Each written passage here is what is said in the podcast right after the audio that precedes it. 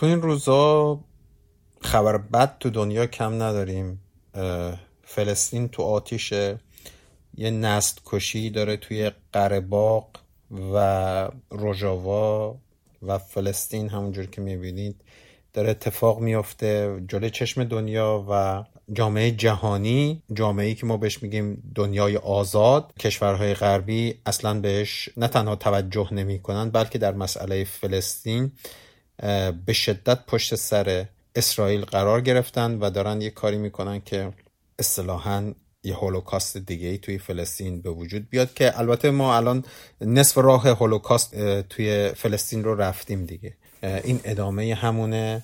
خبرهای بد واقعا زیاده. نیلوفر الهه امروز یا دیروز حکم ناجوان مردانه و حتی مسخره ای براشون زدن به دلایل واهی مثل باقی چیزهایی که توی جمهوری اسلامی اتفاق میفته چند روز پیش یه حلقه دیگه از های زنجیره ای اتفاق افتاد برای داریوش مهرجویی و همسرش و انقدر غم و قصه و درد و اینا زیاده که ما نمی‌دونیم برای کدومش زاری کنیم. اما روند مبارزمون که شاید مثلا همین پادکست هم یه قسمتی از اون باشه نباید مختل بشه. برای همین من برنامه داشتم دو هفته پیش یه قسمت دیگه ای از سری انقلاب در راه دموکراسی در کار پلاس رو منتشر کنم. این سری از ابتدای انقلاب ژینا تا اواسط تابستون منتشر شده و ما توش درباره زن زندگی آزادی و روند انقلاب ژینا صحبت کردیم. قسمتی که امروز می‌خوایم باز پخشش کنم گفتگوی من با ایمانه.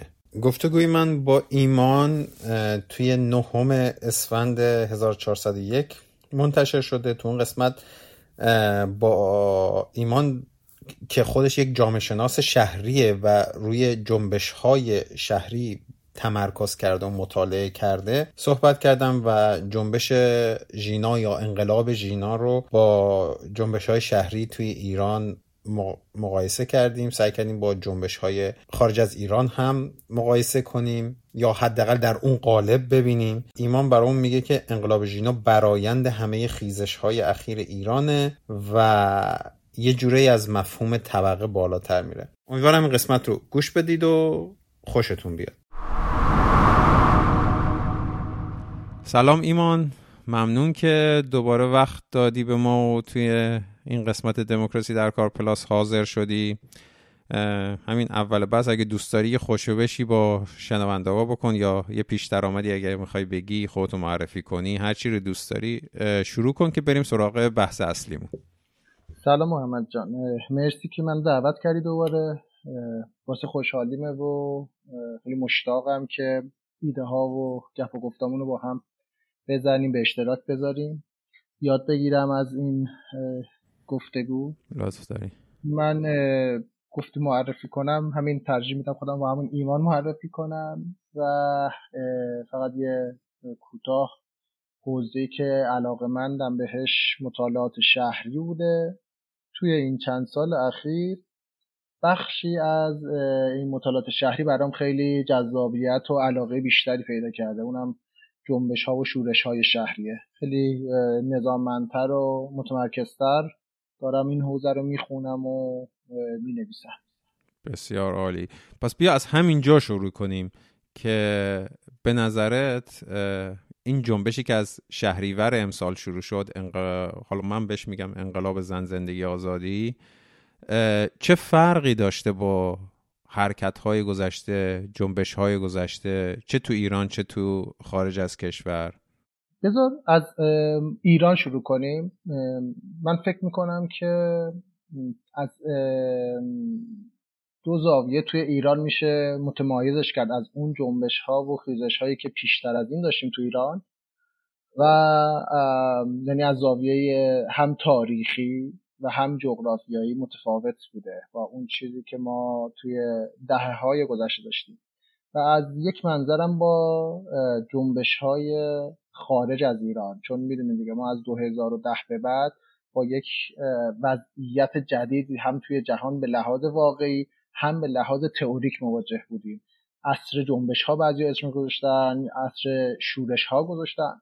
که با مجموعه از اتفاقات بهار عربی شروع میشه. همینجوری تکثیر میشه توی کشورهای دیگه و شهرهای دیگه. محدود نمیشه به خاور میانه. بعدها هنگ کنگ رو داریم چی رو داریم؟ توی خود اروپا از فرانسه بگیر تا سوئد تا انگلیس. برو تو آمریکای لاتین شیلی کلمبیا. یه تفاوت کلیدی داره که بعد مایلم به اون هم نسبت نسبت با شورش هایی که تو ایران اتفاق افتاده اشاره کنم. از پس از ایران اگر بخوام بگم یه،, یه تفاوت کلیدی که این دفعه ما با تاریخ جنبش های تو ایران داریم از بحث خود در واقع درک نیروی سازنده این جنبشه. یعنی نیروهای انقلابی نیروهای شورشی. برای اینکه بتونم اینو توضیح بدم خودم محدود می‌کنم به تاریخ پسا انقلابی ایران. یعنی جنبش هایی که به ویژه از بعد از جنگ دهه هفتاد شمسی شروع میشه تا امروز با مرور اونا می‌خوام شروع کنم که بتونم تفاوتش رو با این بار بگم. ببین ما به صورت کلی سه بازه جنبش های کم و بیش کلانتری داریم. به این معنی نیست که غیر از این سه بازه جنبشی یا حرکت یا تحرکاتی نداشتیم. اما توی این سه مقطع این مجموعه تحرکات یک شکل شمایل کلانتری پیدا کرده نام پیدا کرده توی رسانه ها باستای بیشتری پیدا کرده آدم های متکسرتر و متنوعتری درش دخیل بودن. یکی بازه دهه هفتاد اوایل در واقع دقیق بگیم اواسط دوره سازندگی. تا انتهای دوره سازندگی یعنی دوره هاشمی رفسنجانی که به توی ادبیات مرسوم به جنبش های نان به شورش نان میشناسیمش. هفتاد و یک مشهد رو داریم میایم جلوتر هفتاد و چهار اگر اشتباه نکنم اسلام شهر رو داریم. توی این بینم شهرهای مختلف از این جنس با دلایل مختلف داشتیم. مثلا ما عراق رو داشتیم قزوین رو داشتیم توی اصفهان یه, همچین شکل و شمایل شورشی داشتیم.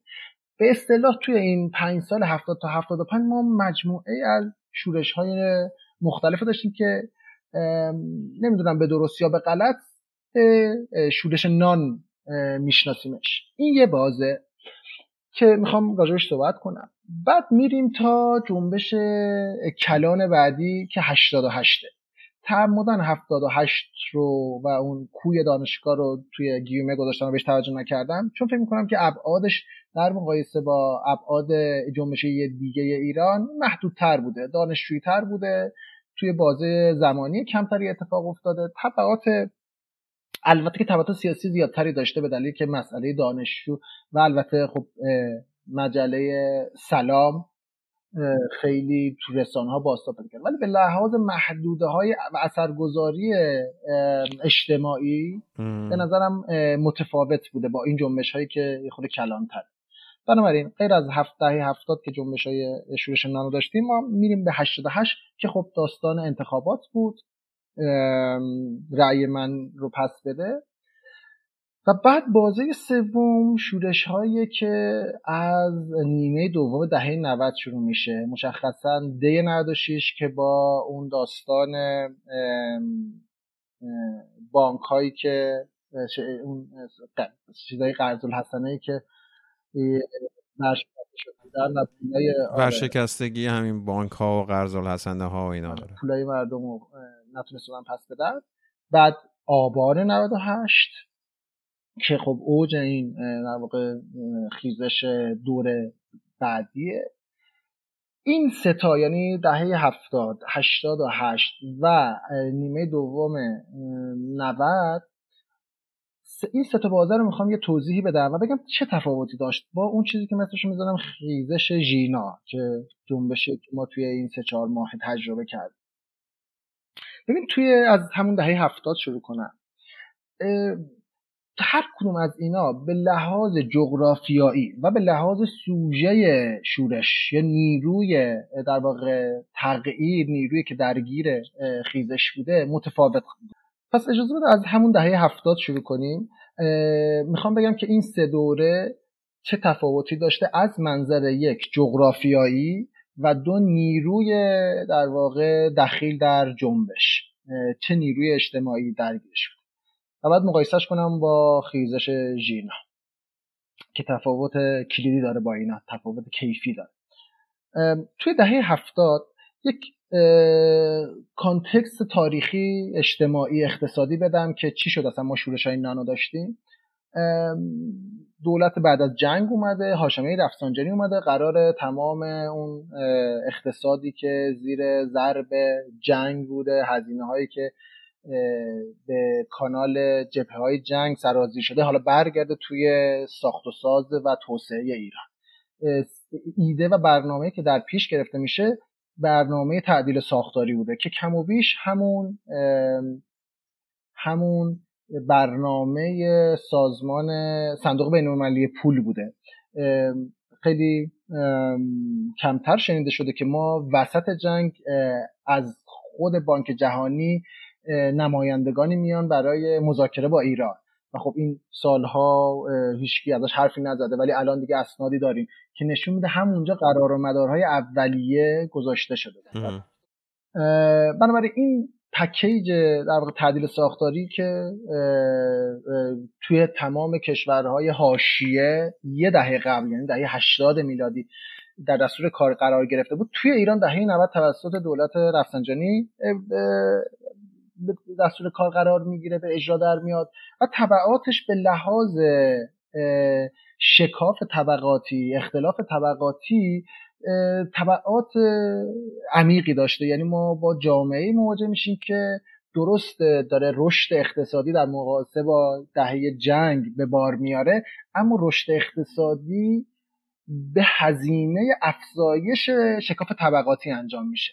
ما اون دهه شاهد افزایش حاشیه نشینی هستیم و رشد وحشتناک تورم هستیم. توی این کانتکست دولت شروع می‌کنه به در پیش گرفتن سیاست تنبیهی انضباطی برای این اقشاری که از چرخ توسعه بیرون موندن اخراج شدن و مواهب این رشد به در واقع اونها نمی‌رسه.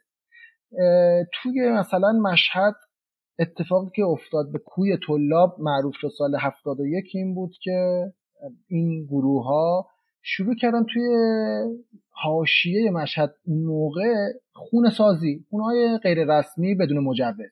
شب خونه به اصطلاح یک شبن بهش میگن. معمولا اینا با هم این گروه های هاشی با هم ارتباطات خیشاوندی دارن قومی قبیله ای دارن. می‌تونن نیروهاشون رو بسیج کنن یک شب تا وقت شهری حواسش یه بنایی رو قائم کنن و روی زیر اون زندگی کنن. وقتی این کار بکنن دیگه شهرداری نمی‌تونه خراب کنه قاعدتا. یعنی توی 90 درصد مواقع وقتی یک سقف بزنی و زیرش زندگی کنی یه نفر باشه دیگه شهرداری از تخریب بره خلاص این کوی طلاب شک گرفته بود.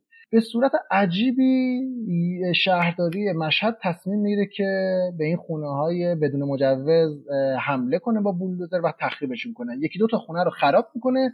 فرداش مردم اون کوی طلاب میریزن بیرون برای اینکه دفاع کنن از خونه هاشون برای پیشگیری از تخریب های بیشتر و دولت سیاست سرکوب پیش می‌گیره و حتی حمله می‌کنه و یک دوتا کشته هم میده. به همین شکل توی اسلام شهر چند سال بعدش شورش به خاطر افزایش قیمت اتوبوس بین شهری شکل می‌گیره. چون قاطبه اسلام شهری ها توی اون اوایل دهه هفتاد کسانی بودن که برای کار میموندن تهران. خود اسلام شهر و حومه ها اونقدری فرصت شغلی وجود نداشت.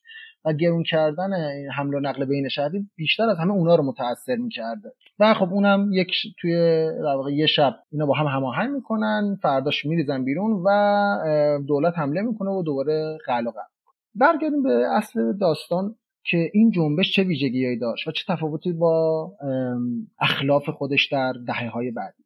ما توی جنبش نان توی شورش نان توی دهه هفتاد با گروه هایی طرفیم که به اصطلاح حاشیه نشینن. یعنی گروه هایی که از چرخ توسعه خارج موندن مواهب زندگی و توسعه شهری دامنگیر اونها نشده به اونها مترتب نشده و اینها مجبورن خودشون از خلاقیتشون از سازماندهی خودشون از به اصطلاح اون چیزی که ما میگیم زیست غیر رسمی خودشون امکانات اولیه زندگی رو مهیا کنن.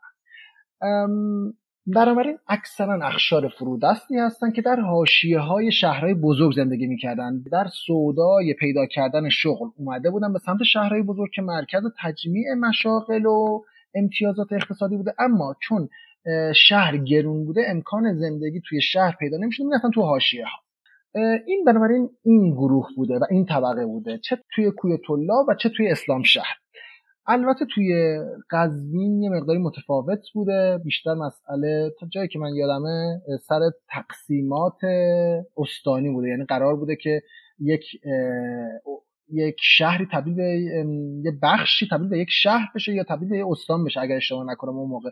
فکر کنم قزوین قرار بود تبدیل به استان بشه چون تبدیل به استان بشه دولت مجبور خدمات خیلی بیشتری بده تا اینکه صرفا یک شهر باشه. قرار بود از زنجان جدا بشه و خودش بشه استان که شد دیگه بالاخره. بله بله. ولی همون جام شورشی شد و کشته هایی داد. و در مجموع دهه هفتاد ما با کسانی مواجهیم که به اصطلاح اخشار فرودستی که از این پکیج تعدیل ساختاری یا توسعه دولتی توسعه آمرانه دولتی خارج موندن و فقیر و فقیرتر شدن. حالا برای اینکه امتیازات یا منابع و زیرساختهای ابتدایی زندگیشون به دست بیارن مجبور بودن از راههای غیر رسمی اقدام کنن که با حمله و مشت آهنین دولت مواجه شدن این میشه در واقع نیروهای یا سوژه های شورش دهه هفتاد.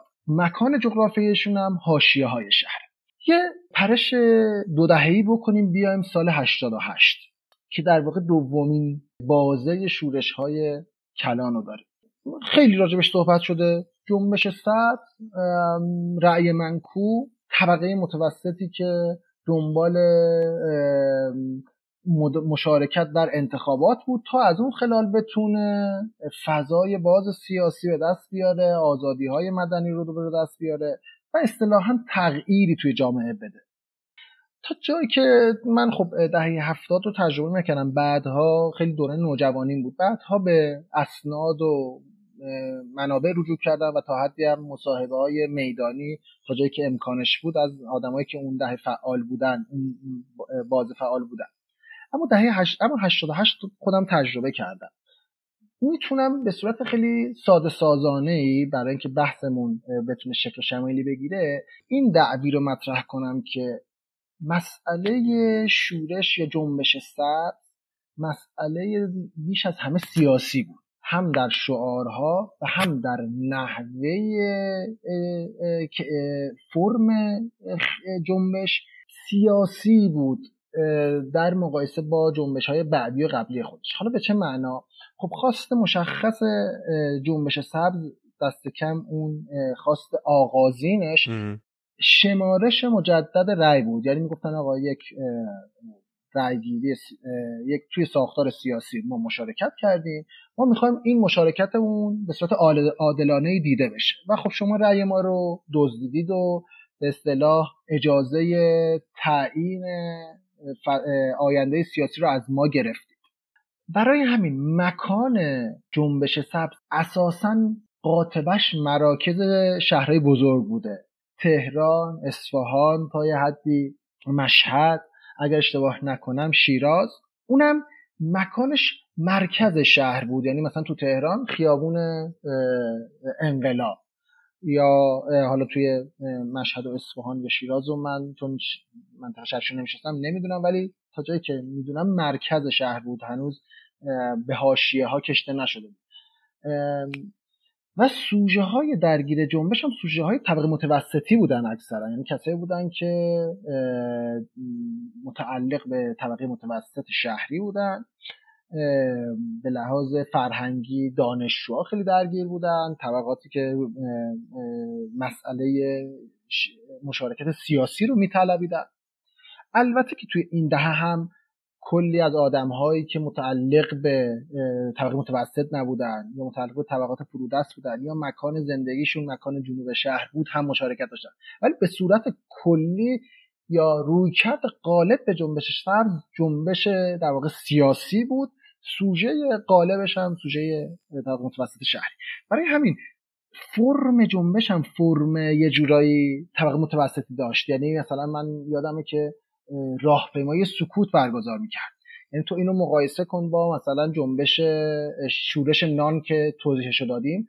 توی یک نصف روز مردم اسلام شهر یا مردم کوی طلاب حرکت که می‌کردن تمام فضای شهری رو می‌گرفتن.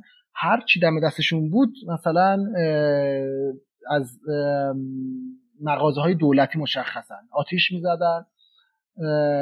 هر چی که نماد دولت بود آتیش می‌زدن یا خراب می‌کردن و میومدن همینجوری جلو.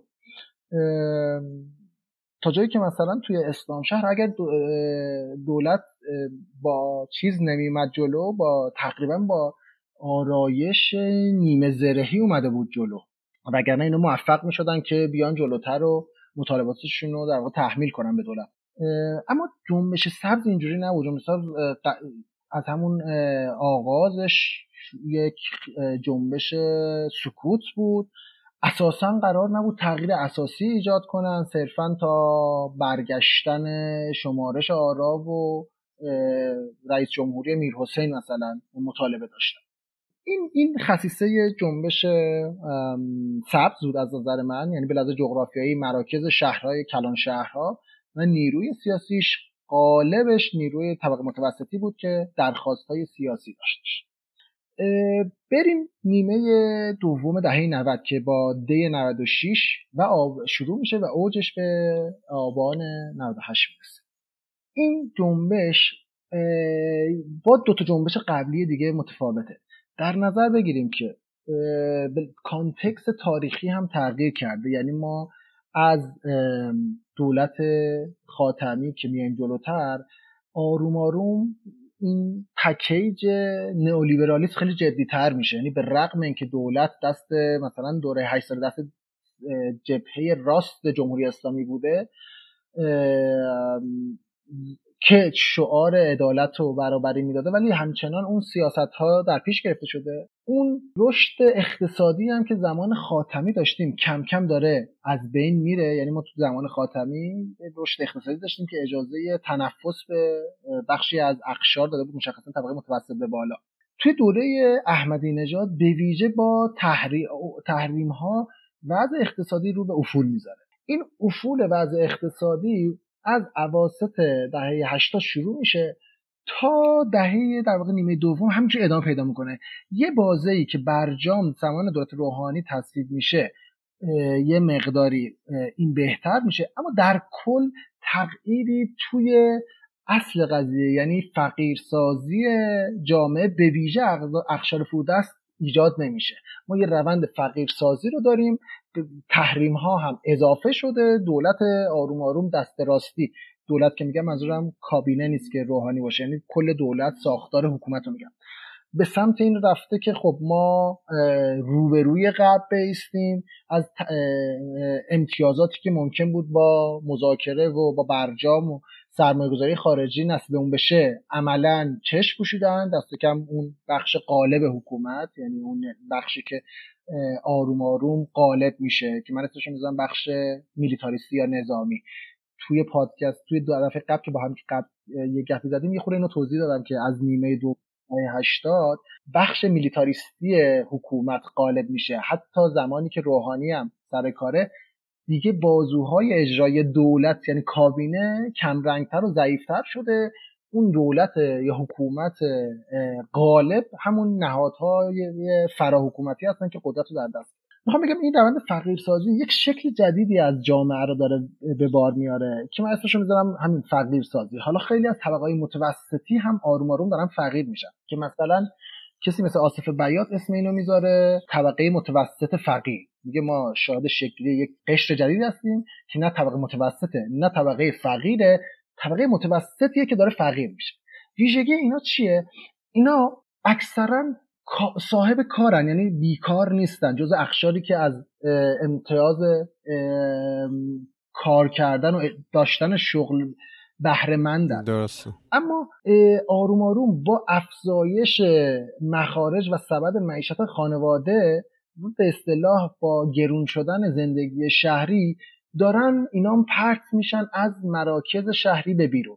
هم به معنای جغرافیاییش هم به معنای اجتماعیش. یعنی به لحاظ جغرافی آروم آروم شهرهای اقماری کلان شهرها هی رشد می‌کنن. مثلا توی همین تهران دور تا دورش از شرقش بگید که کرج بیا تا جنوبش بیا ببخشید از غربش بگید که کرج بیا تا شرقش. همینجوری گله گله این شهرهای اقماری داره پذیرای کسایی میشه که از مرکز شهری اخراج شدن. یعنی علاوه بر اون الگوی تاریخی که از شهرهای کوچیک و روستاها آدما به سمت کلان شهرها می اومدن و وقتی نمی‌تونستن مستقل بشن توی حاشیه ها اسکان پیدا می‌کردن حالا ما شاهد یک روند مکملش هم هستیم که از مرکز شهری اقشاری که دارن فقیر میشن به بیرون پرت میشن. که مثلا یهو کرش تبدیل به یه استان میشه میشه البرز خود شهرهای اقماری پیدا می‌کنه.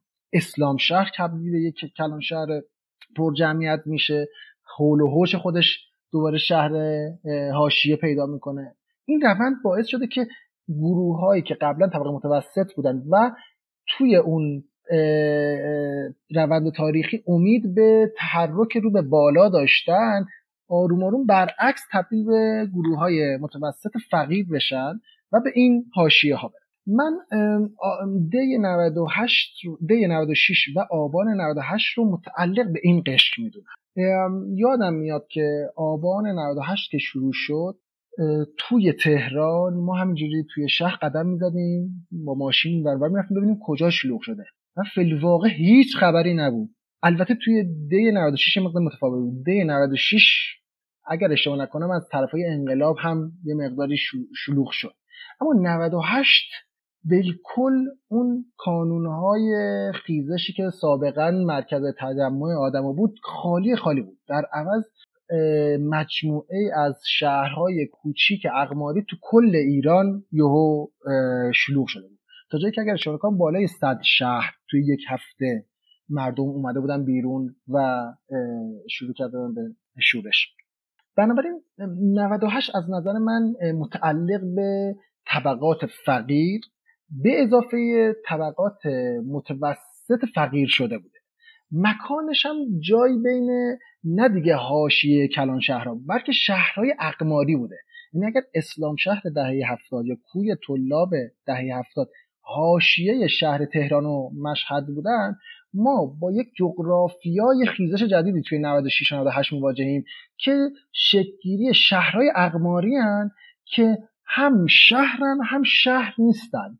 این شهرهای اقماری نه مواهب کلان شهرهای بزرگی مثل تهران و اصفهان و تبریز و مشهد رو دارن نه اونقدری غیر رسمی هم که حاشیه های دهه هفتاد بودن. این اونجا برای یک شهرداری شکل گرفته زیر ساختای شهری آب و برق و گازی رفته ولی از بقیه امتیازاتی مثل مثلا چه می‌دونم گالریا بیمارستان ها سینماها دانشگاه ها تا حد قابل توجهی بی بهرن. این مکان ها جغرافیای شورش 98 و 96 تا حدی 96 و 98 رو تشکیل سوژش هم سوژه تغییر سوژه شورش هم همین طبقه متوسط فقیر شهریه و هم اون طبقات فقیری که خب دهه قبلی هم بودن دهه در هفتاد.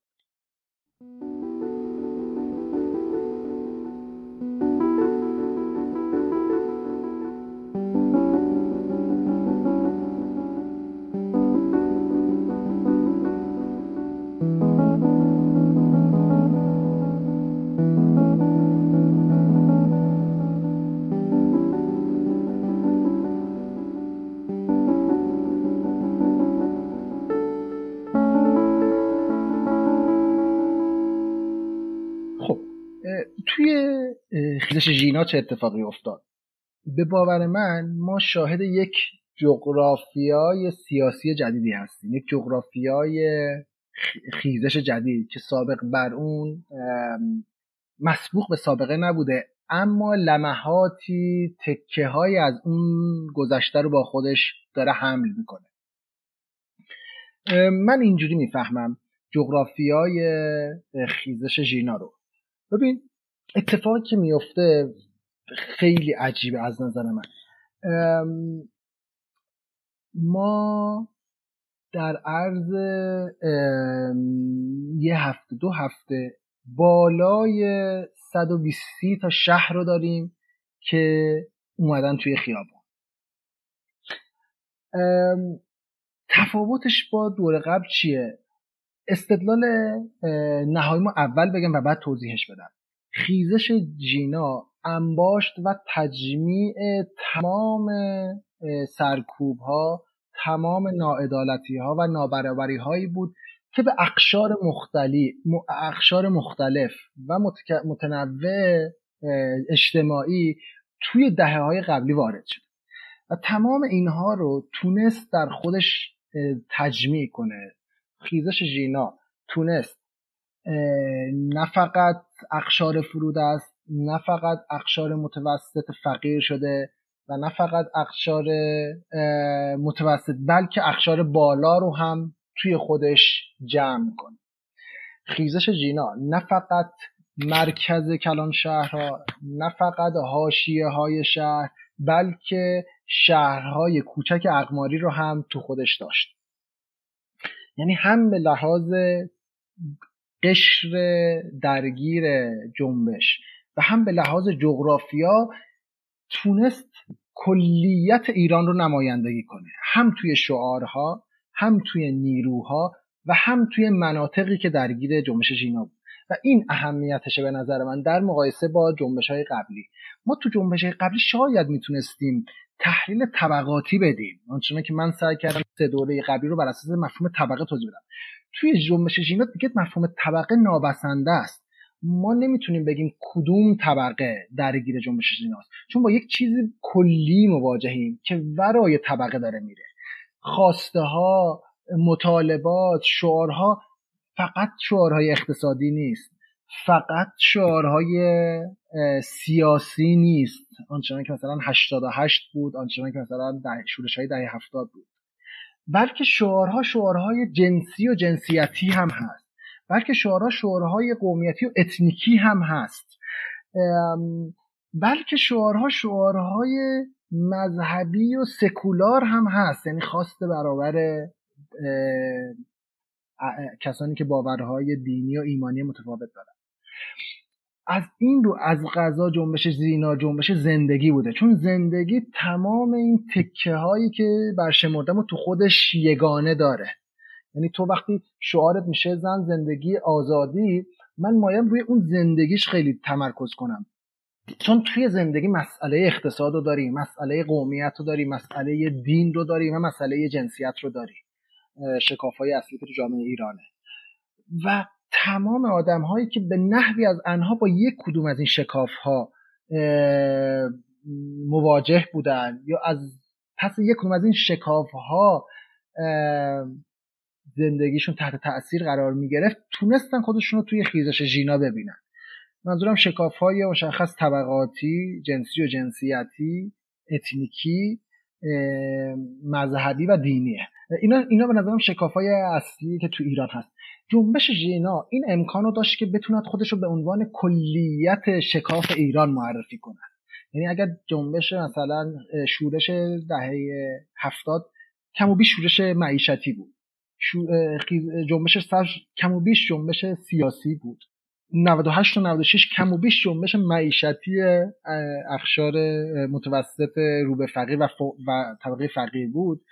جنبش جینا خیزش جینا تمام اینها رو در خودش داشت. من خیلی دوست دارم استعاره برخس توی رمان الف رو به کار ببرم. یک رمان داره به نام الف. الف یک موجود خیالیه که خیلی کوچیکه اندازه فرض یه توپ پینگ پونگه. اما تمام نقاط جهان رو تو خودش داره. یعنی از هر زاویه نگاه کنی کل جهان رو می‌تونی توش ببینی. مثلا این موجود خیالی الف این کیفیت رو داره. انگار تمام جهان توش فشرده شده. خیزش ژینا تم انباشت تمام سرکوب ها تمام ظلم ها و تمام نابرابری های این سه چهارده رو تو خودش داشت. و از این حیث طبقه براش کافی نیست. جغرافیا هم براش کافی نیست که بگیم حاشیه مرکز شهرهای بزرگ شهرهای کوچیک پایین شهر جنوب شهر. تو پایین شهر رو توش داری؟ جم... آدمایی که توی نازی آباد اومدن آدمایی که توی اسلام شهر اومدن. بالای شهر رو داری. آدمایی که توی پارکوی اومدن توی نیاورون اومدن. مرکز شهر رو داری. کسی که اومدن توی خیابون چیز بلوار کشاورز. حاشیه های شهر رو داری. اطراف کرج برو شهر, شهر قدس رو برو شهریار رو برو. می‌خوام بگم شهرهای حاشیه ایران رو داری شهرهای کردنشین رو داری بلوچستان رو داری مشهد رو داری.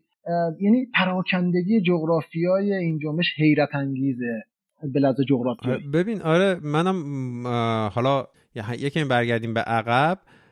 مثلا جنبش سبز اگر دقت کنیم شروع می‌کنه از دقیقا با رأی منکو انتخابات دوباره برگزار بشه. شروع می‌کنه شروع می‌کنه بعد رادیکال تر میشه تا آشورای 88 که مثل دی 88 شروع می‌کنه داد و بیدادهاش و مثلا مطالباتش گسترده تر میشه. حالا حتی تو همون وضعیت شهری می‌خواد حکومت رو دگرگون کنه. یک کمی ولی خیلی از مردم همچنان همراهش نیستن.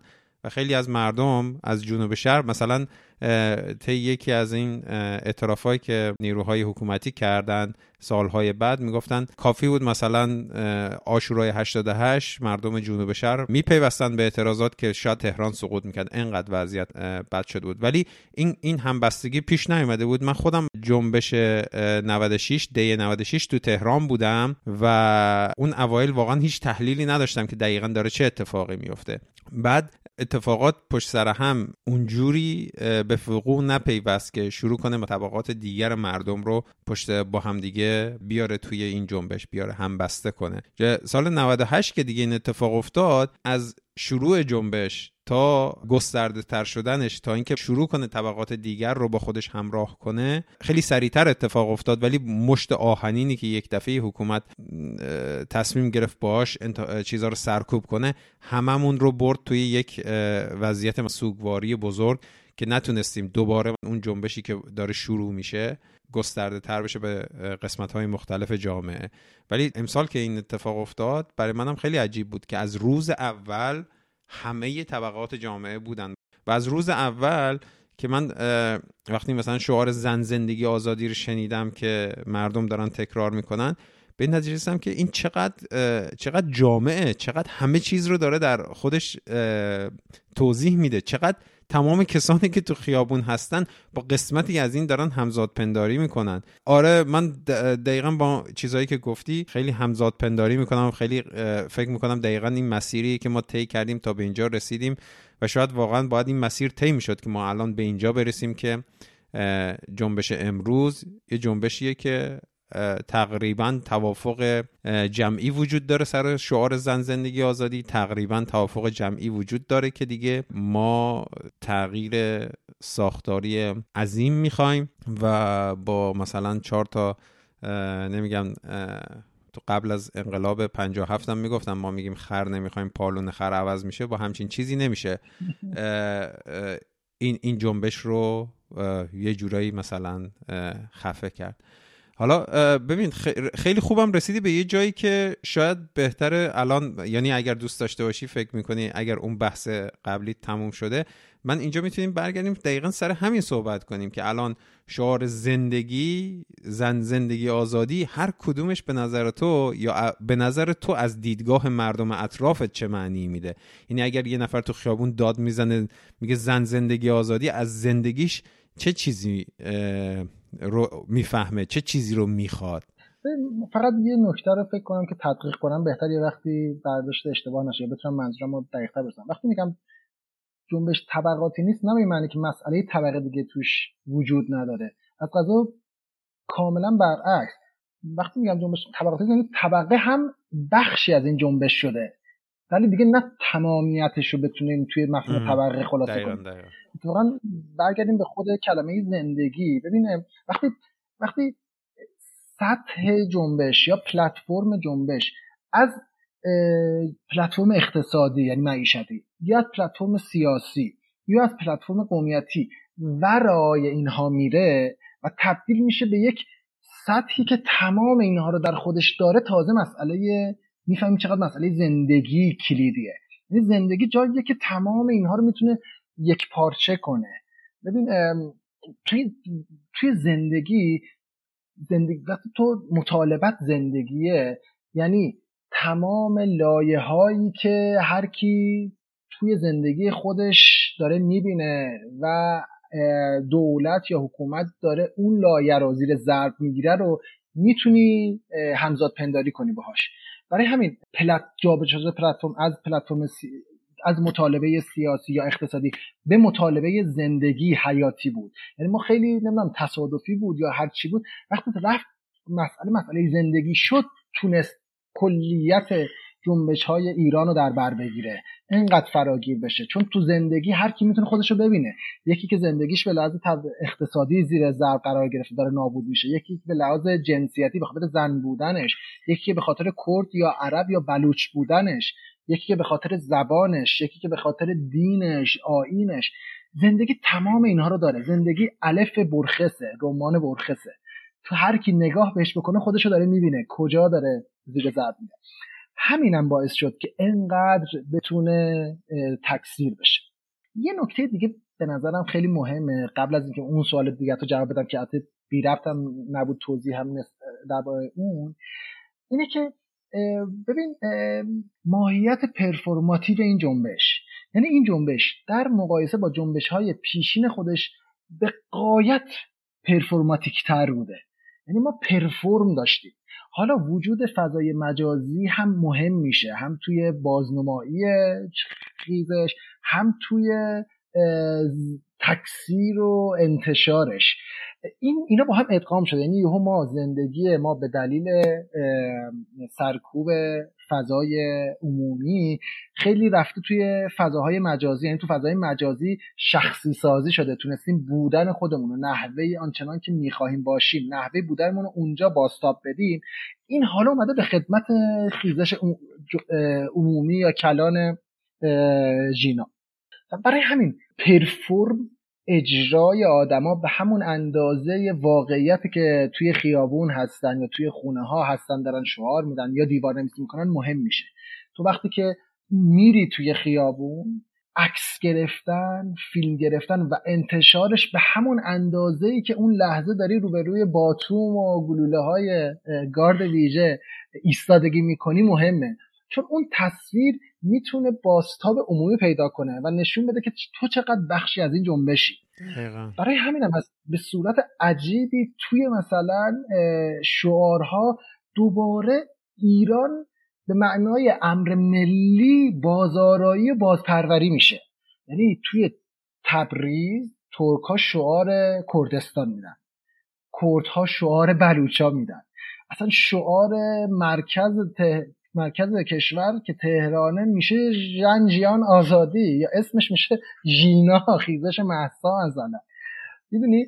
انگار که تو همیشه می‌خواستی امر ملی رو از طریق یک دولت مرکزی مقتدر بازارایی کنی که مثلا یک دهه هم از سمت حکومت هم از سمت گرایش های دست راستی تبلیغ می‌شد دیگه. اصلا قاسم سلیمانی توی این کانتکست تونست بشه سردار ملی. دقیقا. اما جنبش ژینا یک کاری کرد که امر ملی اندفع از خلال تکسر سرکوبه های انباشته شده بازارایی شه این خیلی به نظرم حیرت انگیز بود که ما چجوری تونستیم امر ملی رو اندفعه از سمت مترقیش از سمت تکسر و تنوع مناطق جغرافیایی پراکنده بازارایی کنیم. چون مدتها تبلیغ می‌شد توی اون شکلی از ملیگرایی که می‌خواست امر ملی رو از طریق دولت مرکزی مقتدر بسازه هاشیه ها گروه های هاشیهی فضاهای هاشیهی و تجدید طلب گریز از مرکز معرفی کنه. اتفاقا کاری که پرفورم های خیزش ژینا کرد بازآرایی و بازپروری امر ملی اندفعه از سمت مترقیش بود.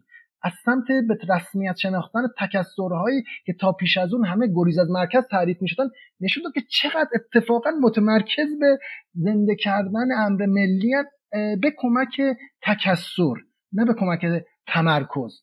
این به نظرم خیلی مهم بود. توی پرفورم ها توی شعارها توی دیوار نویسی ها و توی شعرهایی که ساخته شد. یعنی ما برای اولین بار تونستیم از زیر شعارها و شعرها و سرودهای 57 بیایم بیرون. ما همیشه توی خیزشمون دوباره رجوع می‌کردیم به شعاره 57 نمی‌دونم یار دبستانی من یا نمی‌دونم سر اومد زمستون. این دفعه برای اولین بار شعرهای خودمون سرودیم.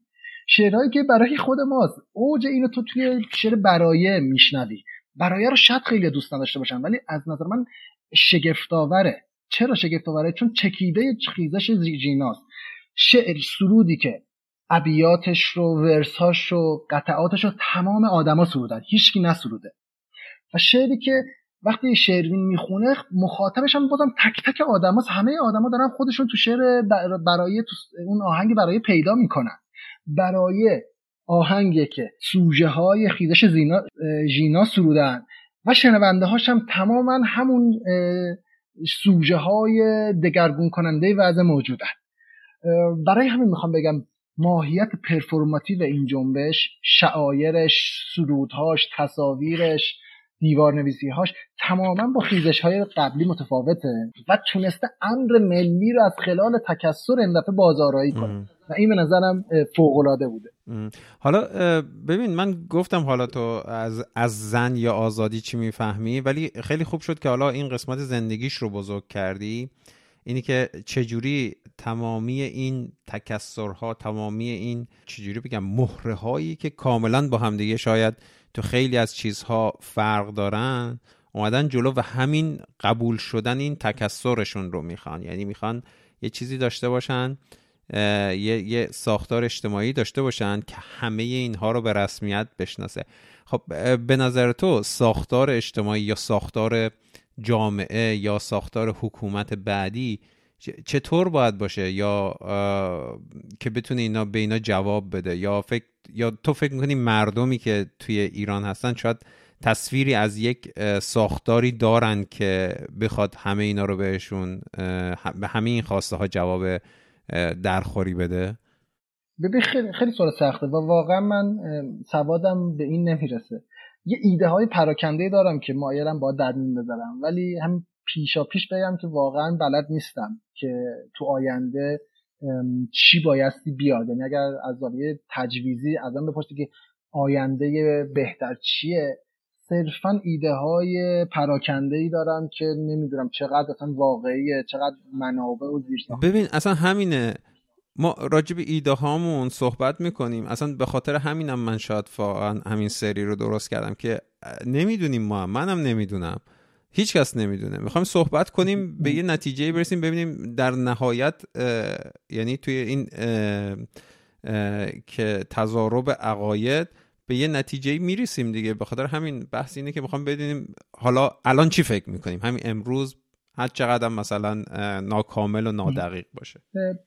خب من با این توضیح تصویر خودم از آینده میدم. خیلی هم و بعد میگم که تو این تصویر تجویز خودم چیه؟ یعنی اون چیزی که دوست دارم فکر می‌کنم درسته چیه؟ عالی. یه خودم توی این بخش دیگه از تحلیل میام بیرون می‌خوام از تخیلم صحبت کنم چون رو به آینده دقیقا هدفمون همینه. دقیقا هدفمون همینه. چون می‌خوام آینده رو تخیل کنیم ببین یه یه کانتکست خیلی کوتاه باز بدم بازم اینم از مواهب شگفتآور خیزش ژینا بود. برای اولین بار امکان تخیل آینده برای ما مهیا شد. ما تا پیش از خیزش ژینا آیندهمون مسدود بود. آینده تخیلمون بسته بود. ما به این نتیجه رسیده بودیم که اینها هستن و بعد ببینیم چی میشه. و این ببینیم چی میشون معمولا ناامید کننده بود. آقا اینا که هستن و آیندهم دست همیناست بود برای اولین بار ما تونستیم فکر کنیم که نه آینده گشوده است. ما امکان ساخت آینده دیگرگون رو داریم. و این گشایش افق ذهنی به اندازه خود تغییرات عینی و واقعی کف خیابون مهمه. چون تو تا نتونی تصور کنی که چه آینده می‌خواهی داشته باشی نمی‌تونی امروز رو وارد کنش بشی برای تغییر امروز.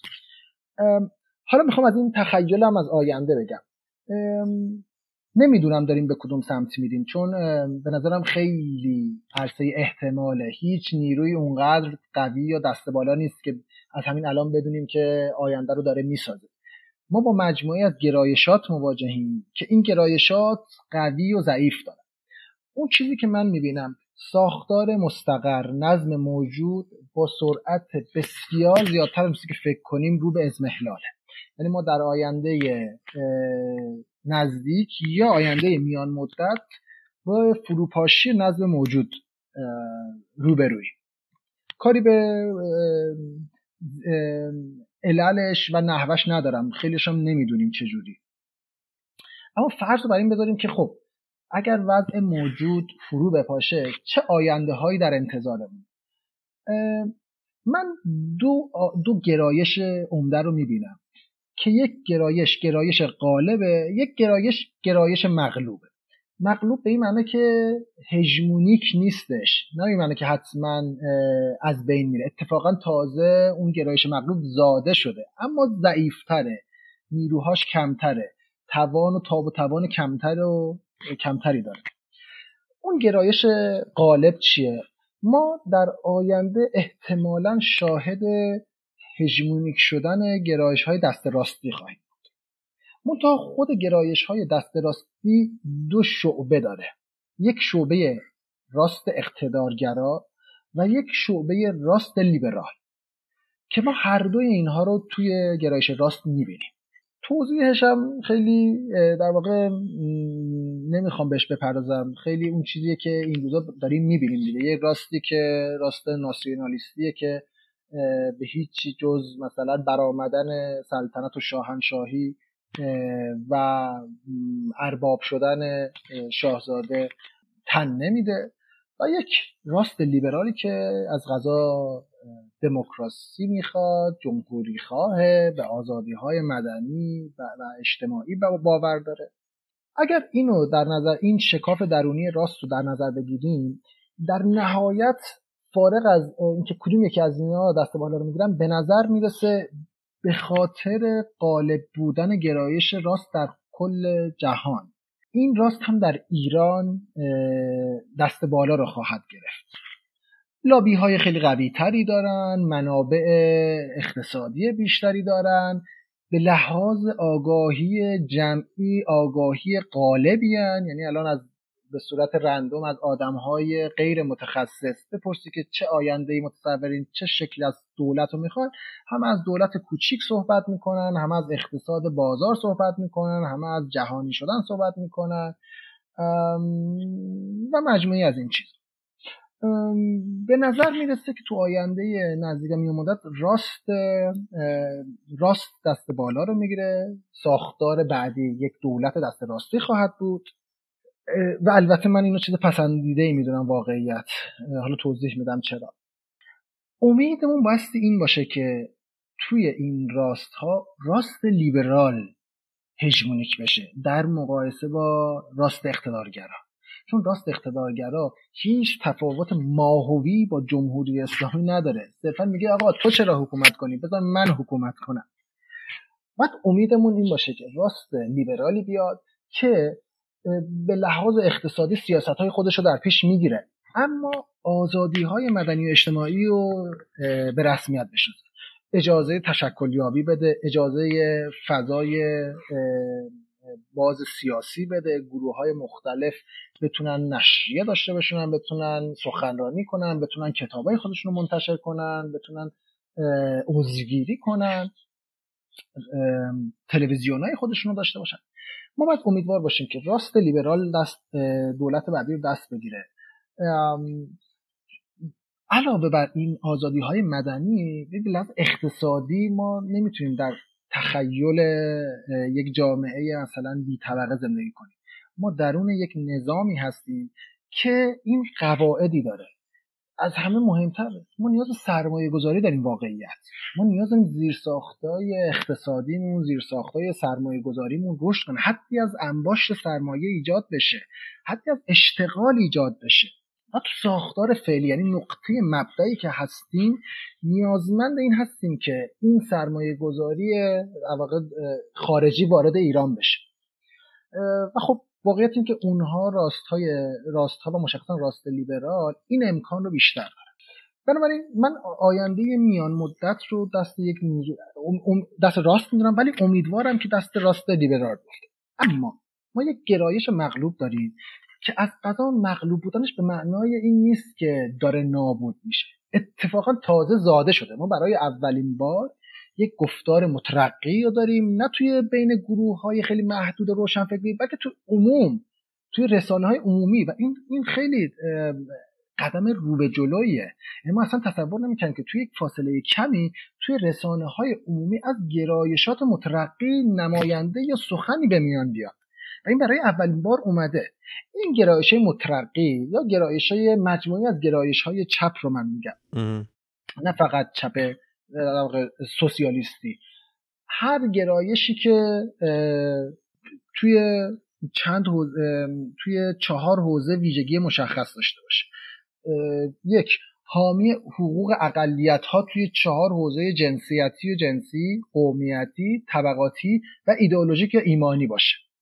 دو مدافع تعیین حق سرنوشت توسط اراده مستقیم خود مردم باشه.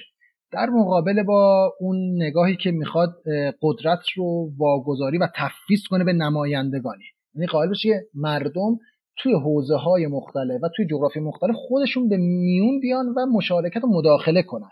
به جایی که حقشون تفویض کنن به نماینده ها و فاکتور سوم گفتم چهار تا تصحیح می‌کنم. سه سه, سه معلفه داشت داره این نیروی مترقی. بنابراین اولیش اون حقوق اقلیت ها بود دومیش حق تعیین سرنوشت توسط اراده مستقیم مردم بود. سومیش نگاهی که می‌خواد امر ملی رو از رهگذر تکسر و تفاوت توسط اجتماعای خودگردان بازیابی کنه. در مقابل اون روی کردی که امر ملی رو می‌خواد از طریق تجمیع قدرت توسط یک دولت مرکزی بازیابی این گرایش مترقی با این سه معلفی گفتم شروع به زایش کرده. ازش حرف میشنویم آدم آروم آروم گوششون تیز شده دست راستی ها اول نادیدش می‌گرفتن حالا شروع کردن حمله کردن. بهش اینا همه مثبته. این همین نشون از اینه که ما هم زاده شدیم ما هم هستیم. اما این زایش نیاز به یک مرحله داره برای اینکه بتونه رشد کنه. گرایش مترقی یا پیشرو هنوز خیلی ضعیفه. هنوز البته به دلایل مشخصی که صحبت خواهیم کرد نتونسته رشد کنه روپای خودش وایسه بلوغ پیدا کنه.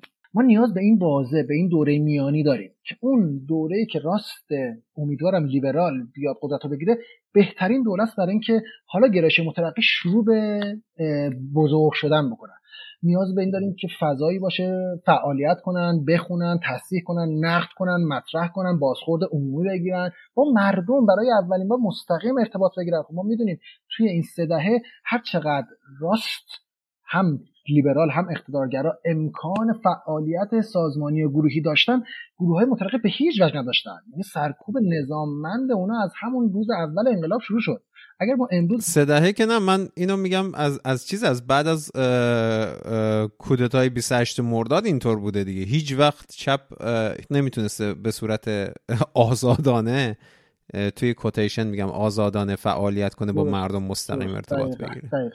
در حالی که راست خیلی موقع اصلا علاوه بر اینکه اجازه فعالیت داشته دولت داشته. ببین خود دولت داشتن کم چیزی نیست. سرریز شدن منابع و عظیم ملی به سمت کانال های حزبی. تو توی حزب توی دولت یاد می‌گیری. هر چقدر اشتباه کنی بعد یاد می‌گیری چجوری بایستی اصلا کار جمعی کرد. چجوری منابع اقتصادی رو بایستی هدایت کرد. چجوری با مردم بایستی صحبت کرد. گروه های مترقی هرگز این امکانو نداشتن. یعنی اون چیزی که ما مثلا الان توی چند ساله که راست لیبرال داره تازه تجربهش می‌کنه یعنی بعد از دولت روحانی که اینا تصویه شدن تازه دارن تجربه حذف و تجربه میکن مزه مزه می‌کنن. گروه های پیش رو دهه هاست. به قول تو نه چهار دهه که از مثلا دهه سی شمسی کم و بیش دارن ترجمه کنن بنابراین ما نیاز گروه های مترقی و پیشو نیاز به یک دوره میانی دارن که فعالیت کنن خودشون یاد بگیرن. واقعیت گروه مترقی کار حزبی کار جمعی در اسکیل کلان نکردن. بنابراین ما توی آینده نزدیک شاهد شکلی قدرت گرفتن راست راست هستیم و امیدواریم راست لیبرال باشه که آزادی های مدنی و امکان فعالیت رو برای گروه مترقی ایجاد کنه دست کم. ولی توی دراز مدت من خیلی امیدوارم که نیروهای مترقی به بلوغ برسن امکان ارتباط گرفتن با بدنه اجتماعی داشته باشن. از حالت نخبگی و روشنفکری و گروه های در واقع نخبه ها خارج بشن و انتشار پیدا کنن. رگ و ریشه هاش هم واقعیت دارن. من حالا اگر فرصت بشه تو قسمت بعدی توی تفاوت ایران با خارج می‌خوام راجع به این صحبت کنم که چرا اتفاقا گروه های مترقی که زاده شدن یک رگ و ریشه خوبی دووندن پیشا پیش. که بتونن بر اون پایه حالا یک نمای برومند و استواری سوار کن الان این دقیقا سوال بعدی من بود. بذار اینجا من یه چیزی رو فقط اضافه کنم به حرفای تو. ببین خیلی تعارف که نداریم دیگه. چپی که تو دنیا وجود داشته و حتی توی مثلا کشورهایی مثل چین شوروی یا کوبا یا هر یه سری کشورهای آمریکای جنوبی اینا در قدرت بوده اصطلاحا.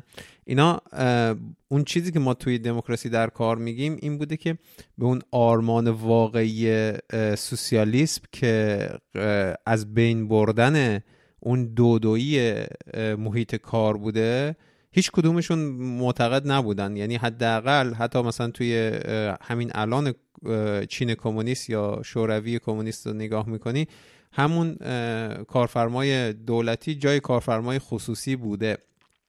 غیر از این همین امروز هم تعداد زیادی از مثلا انسانهایی که خودشون رو چپ معرفی می‌کنن سمپاتی دارن نسبت به تمام وضعیت فجیعی که توی همچین کشورهایی برای مردم به وجود اومده. به اسم مثلا سوسیالیست به اسم مارکس به اسم چپ.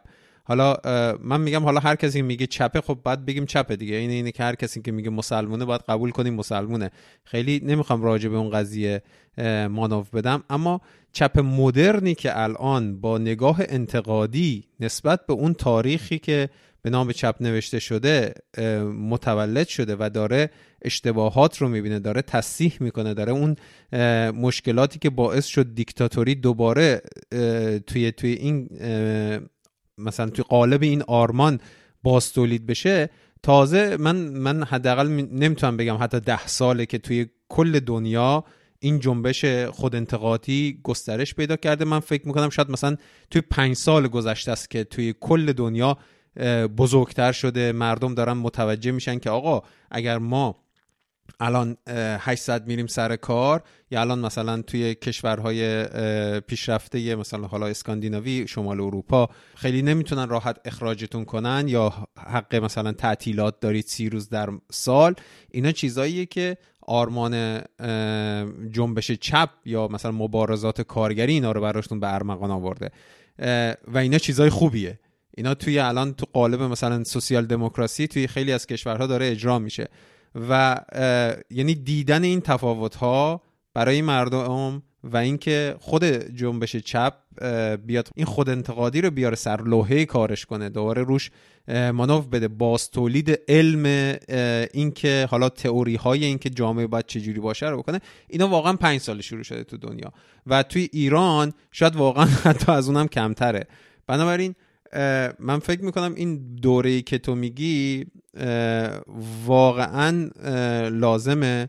ولی همین الان با همین ایده هایی که ما داریم توی همین مبارزه که مثلا شاید در نهایت به اینکه یک جامعه حد جامعه که با حداقل ارزش های لیبرال شکل بگیره توش باید بتونیم تمام تا جایی که میشه این ارزش هایی که توی دنیا از ایده چپ از آرمان چپ اومده و نهادینه شده رو اینا رو باید بگنجونیم. ارزش های مثلا همون ارزش های آزادی بیان حق سرپناه حق مثلا نمی‌دونم حق این که برای کارگر یه جایگاهی توی بازار توی محیط کار براش قائل یه حقوق رسمی داره. اینا رو باید تلاش کنیم و بگنجونیم.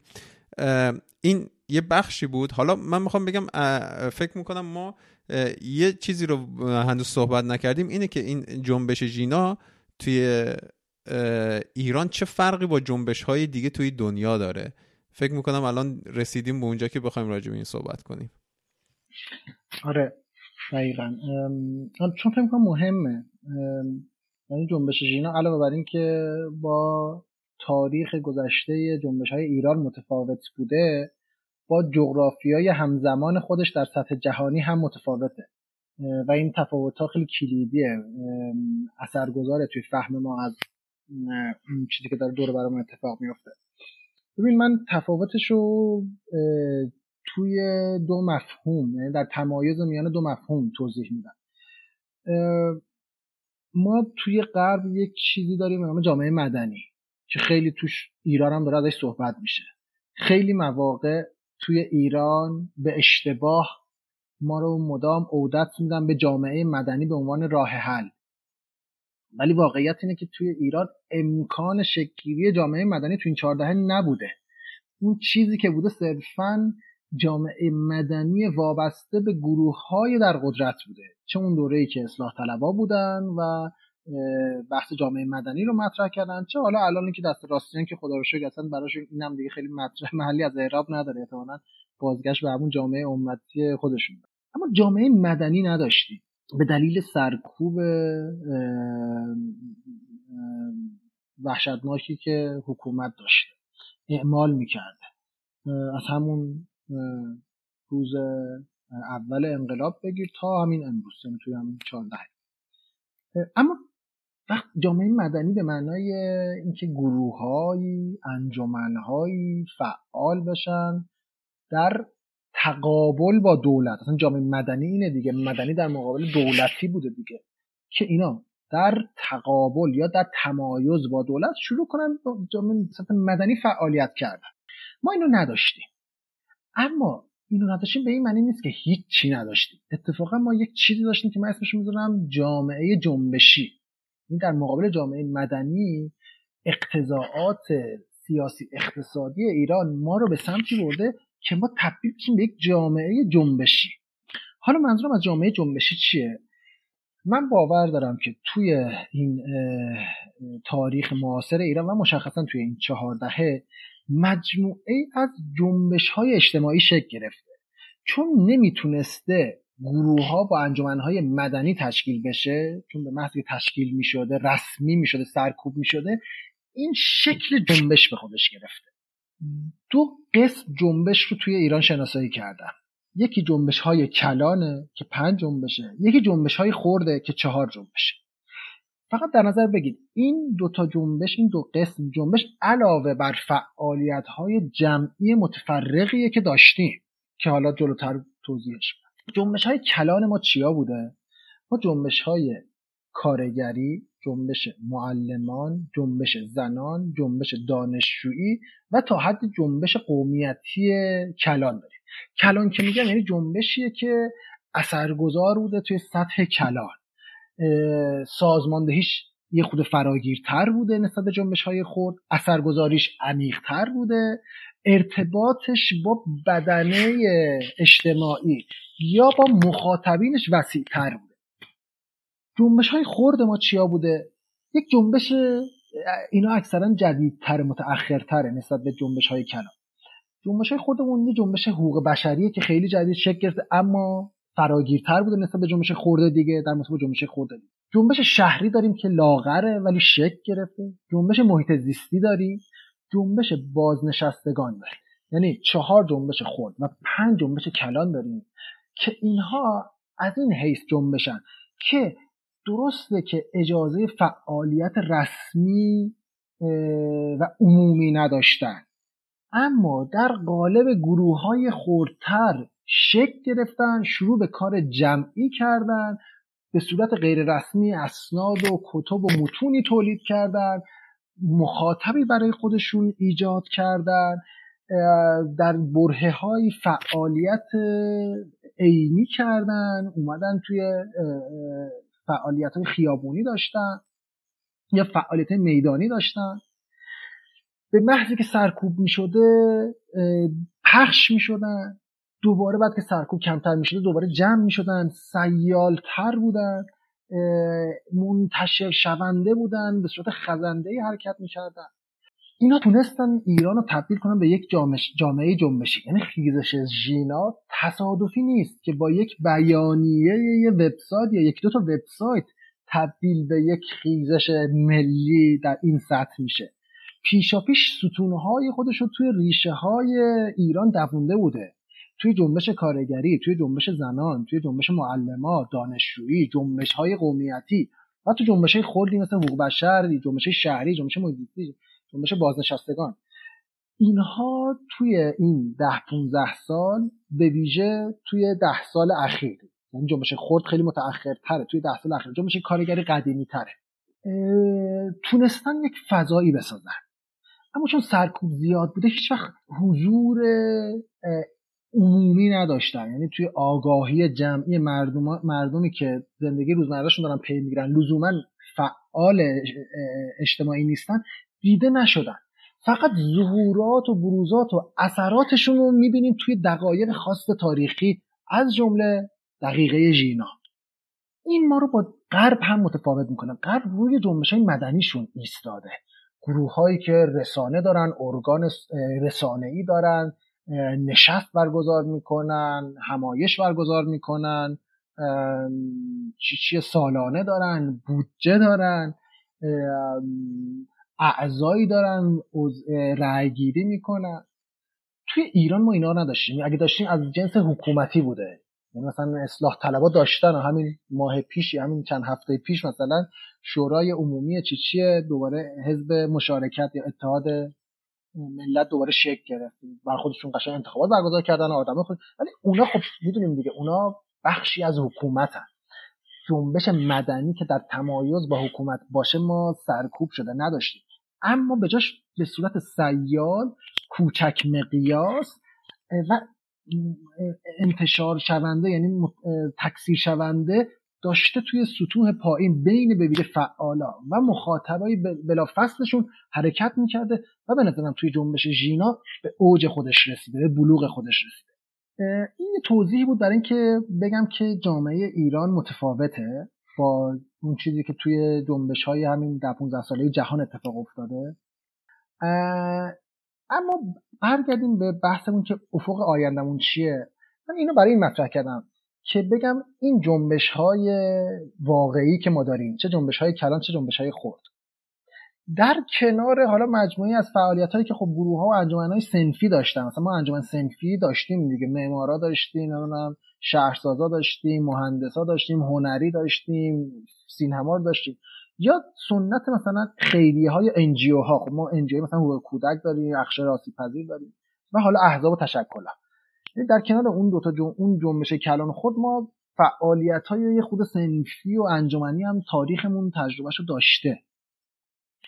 قاطبه این جنبش ها از جنس مترقیه. یعنی تو اگر جنبش کارگرا رو مطالعه کنی آدماش و سرفصلاشون و کتابایی که منتشر کردن نحوه سازماندهیشون یا جنبش معلمان یا جنبش زنان دانشجویی اینا رو ببینی اینا از جنس گروه های مترقی یعنی در مقابل اون احزاب اون گروه های دست راستی که احتمالا آینده نزدیک و میانه ایران دست اوناست ما یک پایه خیلی قوی داشتیم که تا حالا زیرزمینی بوده غیر رسمی بوده اما پایه خوبی بنا کرده پی خوبی ریخته برای اون روزی که امکان فعالیت رسمی پیدا کنه.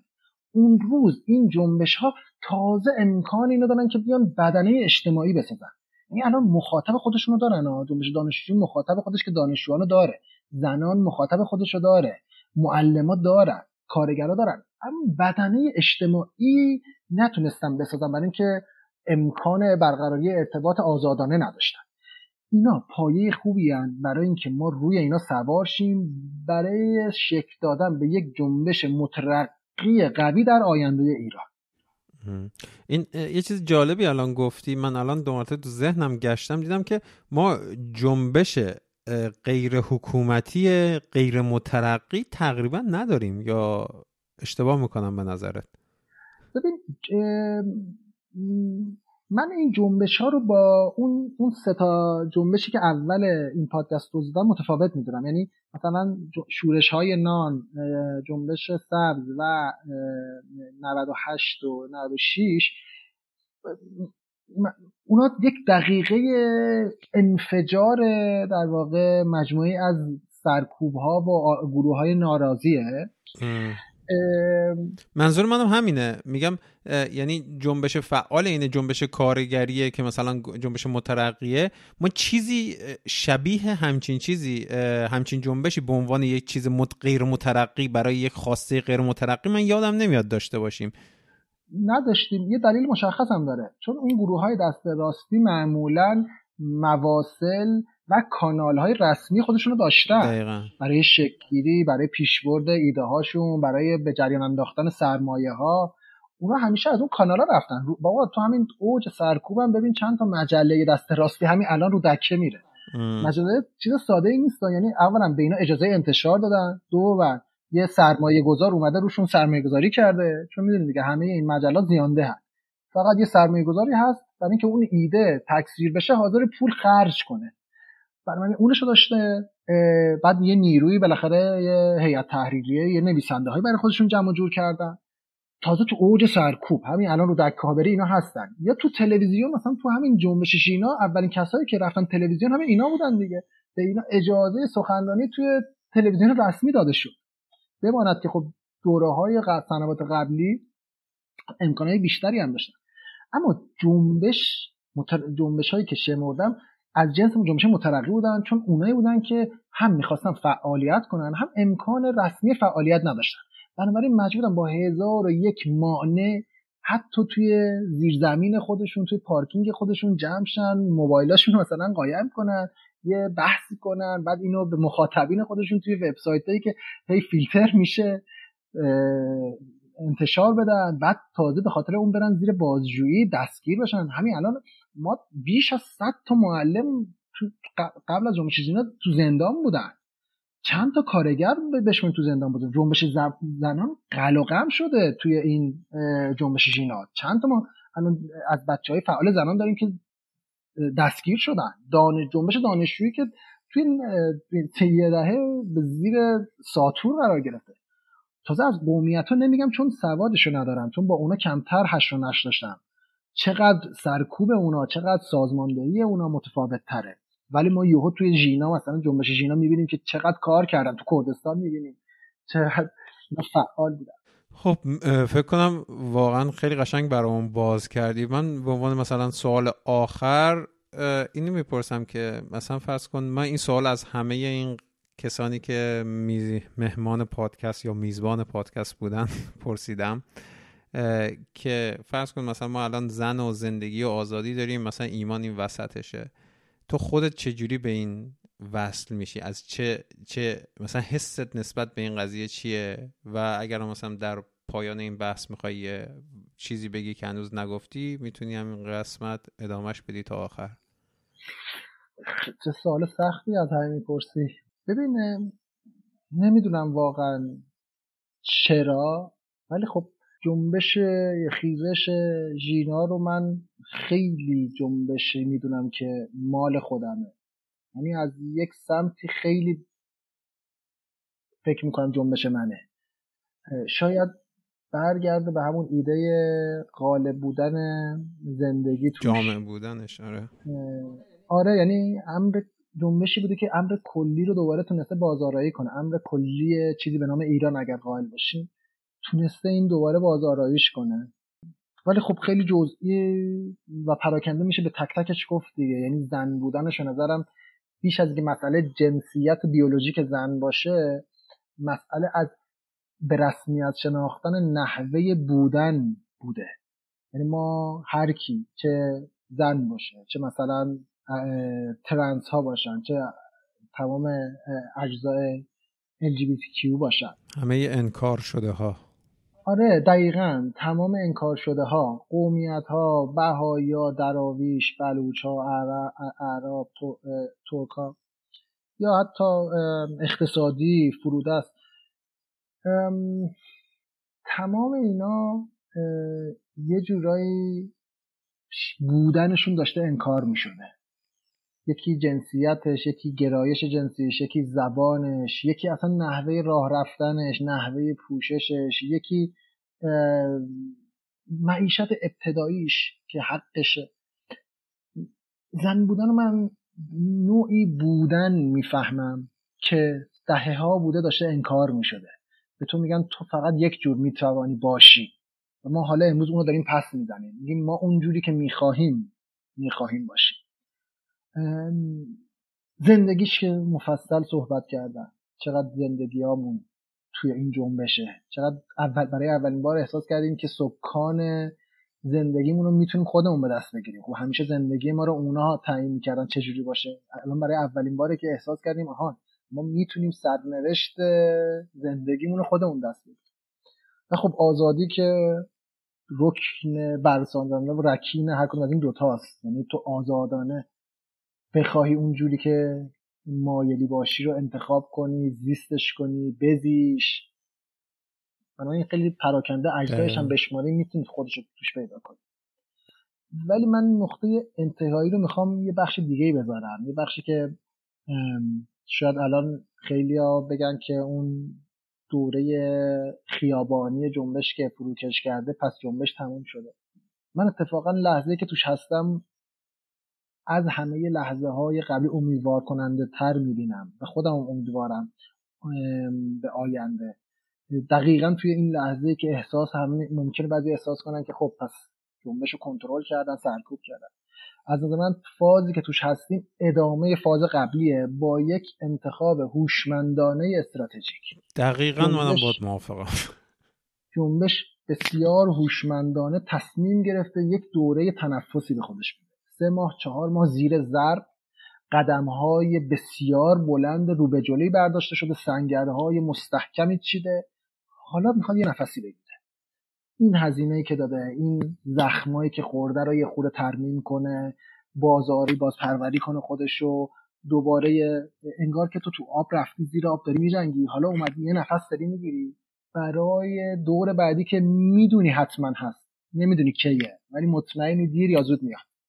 ما توی یک عقب نشینی استراتژیک هستیم داریم نفس می‌گیریم نفس تازه می‌کنیم نیروها رو دوباره داریم به صف می‌کنیم. برای اینکه مطمئنیم در آینده نزدیک نه دور نه میانه آینده نزدیک دوباره داریم یه قدم دیگه برمیداریم. که امیدواریم قدم نهایی باشه. بسیار نزدیک. آره مایل بودم با این اظهار امید خیلی خیلی عینی نسبت به آینده تموم کنیم. کاملا موافقم. بعضیا بعضیا میگن که خب کو تا یه حرکت دیگه ای اتفاق بیفته. ببینید این حکومت اگر قرار آتو بده دستتون به زودی دوباره یه چیزی یه کار دیگه ای می‌کنه که شما دوباره تو خیابون خواهی بود. و من کاملا بهش کاملا با حرفات موافقم. هیچ وقت نمیشه یک جنبش رو تو تمام تاریخ های جنبش ها اگر نگاه کنیم هیچ جنبش رو همیشه توی اون بالاترین انرژیش نگه داشت. اصلا ممکن نیست.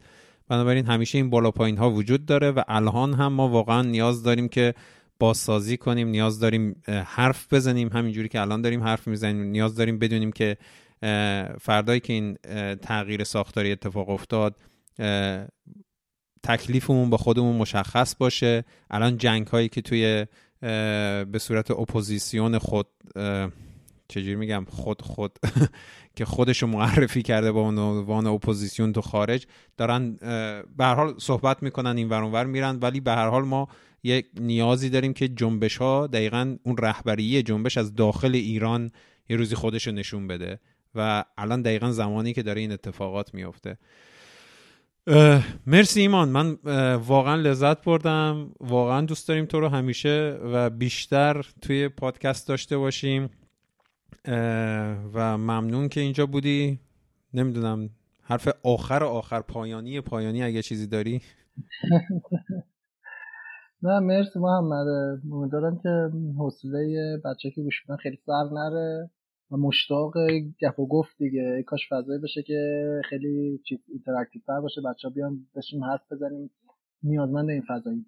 دم تو گرم که یه بستری مهیا کردی برای این. به امید اینکه خیلی زود همدیگر حضوری وسط تهران ببینیم به امید پیروزی. خداحافظ.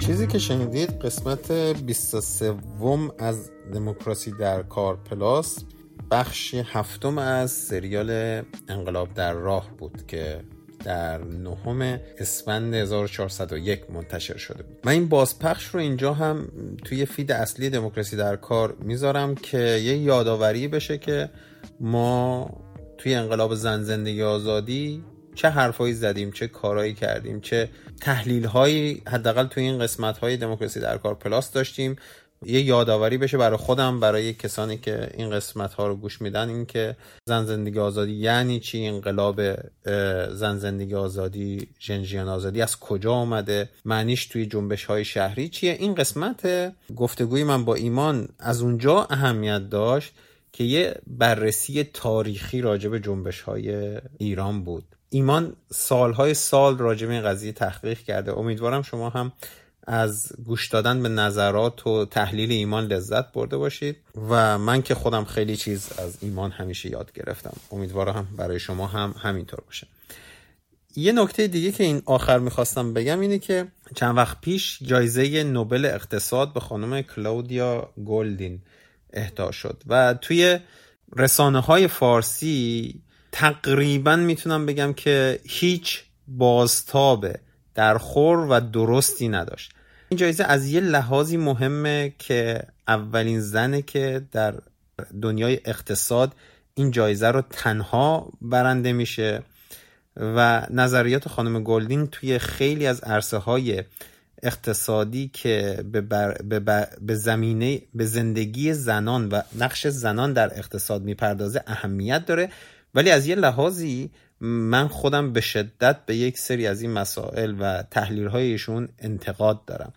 یه چیزی که همیشه من آزار می‌داد توی تحقیقات ایشون اینه که افزایش نقش زنان در جامعه رو و افزایش نقششون در اقتصاد رو الان به عنوان یک پارامتر مثبت در نظر می‌گیره.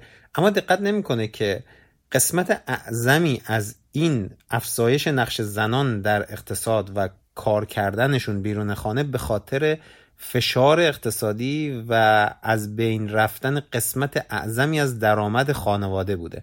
و به قول دوستم کامران توی پادکست هنگامه این که وقتی فشار زیادی میاد مرد نظراتش رو برای خودش نگه میداره و قبول می‌کنه زن بیرون از خانه کار کنه. اینا رو گفتم که بعدش بگم من یه سری انتقادات داشتم نسبت به این و می‌خواستم یه قسمت پادکست بسازم اما دیدم که همین دو سه روز پیش پادکست هنگامه کامران معتمدی یک اپیزود بسیار خوبی رو درباره این نوبل اقتصاد و خانم گلدین ساخته و کلی از حرفایی که من می‌خواستم بزنم رو گفته. من شما رو ارجاع میدم به اون پادکست. فکر می‌کنم تنها منبع درست و باستاب درخور این جایزه نوبل اقتصاد کم ابعاد خوبش رو بررسی کرده و هم انتقاداتی که به یک اقتصاددانی که مرد سفید پوست نیست و در جریان اصلی نظریات خاص خودش رو داره رو هم مطرح کرده. امیدوارم اون رو هم بشنوید و دوست داشته باشید. خیلی اپیزود خوبیه. حتما برید اونو گوش بدید. لینکش رو توی توضیحات پادکست می‌ذارم. و به امید می‌خواستم بگم به امید رهایی فلسطین اما می‌دونم رهایی دیگه در کار نیست. چرا؟ توی قسمت آخر دموکراسی در کار Plus اگر برید تو feed ش رو نگاه کنید یه قسمتی ساختم به نام مسئله فلسطین. لینک اون رو هم براتون می‌ذارم. دو اونجا توضیح دادم که چرا رهایی فلسطین در کار نیست. ولی به امید صلح در دنیا و رهایی مردم از دست جنایتکاران و سرمایه‌دارانی که دارن این جنایتکاران رو همیشه support می‌کنن El pueblo unido jamás será vencido. El pueblo unido jamás será vencido. El pueblo unido jamás será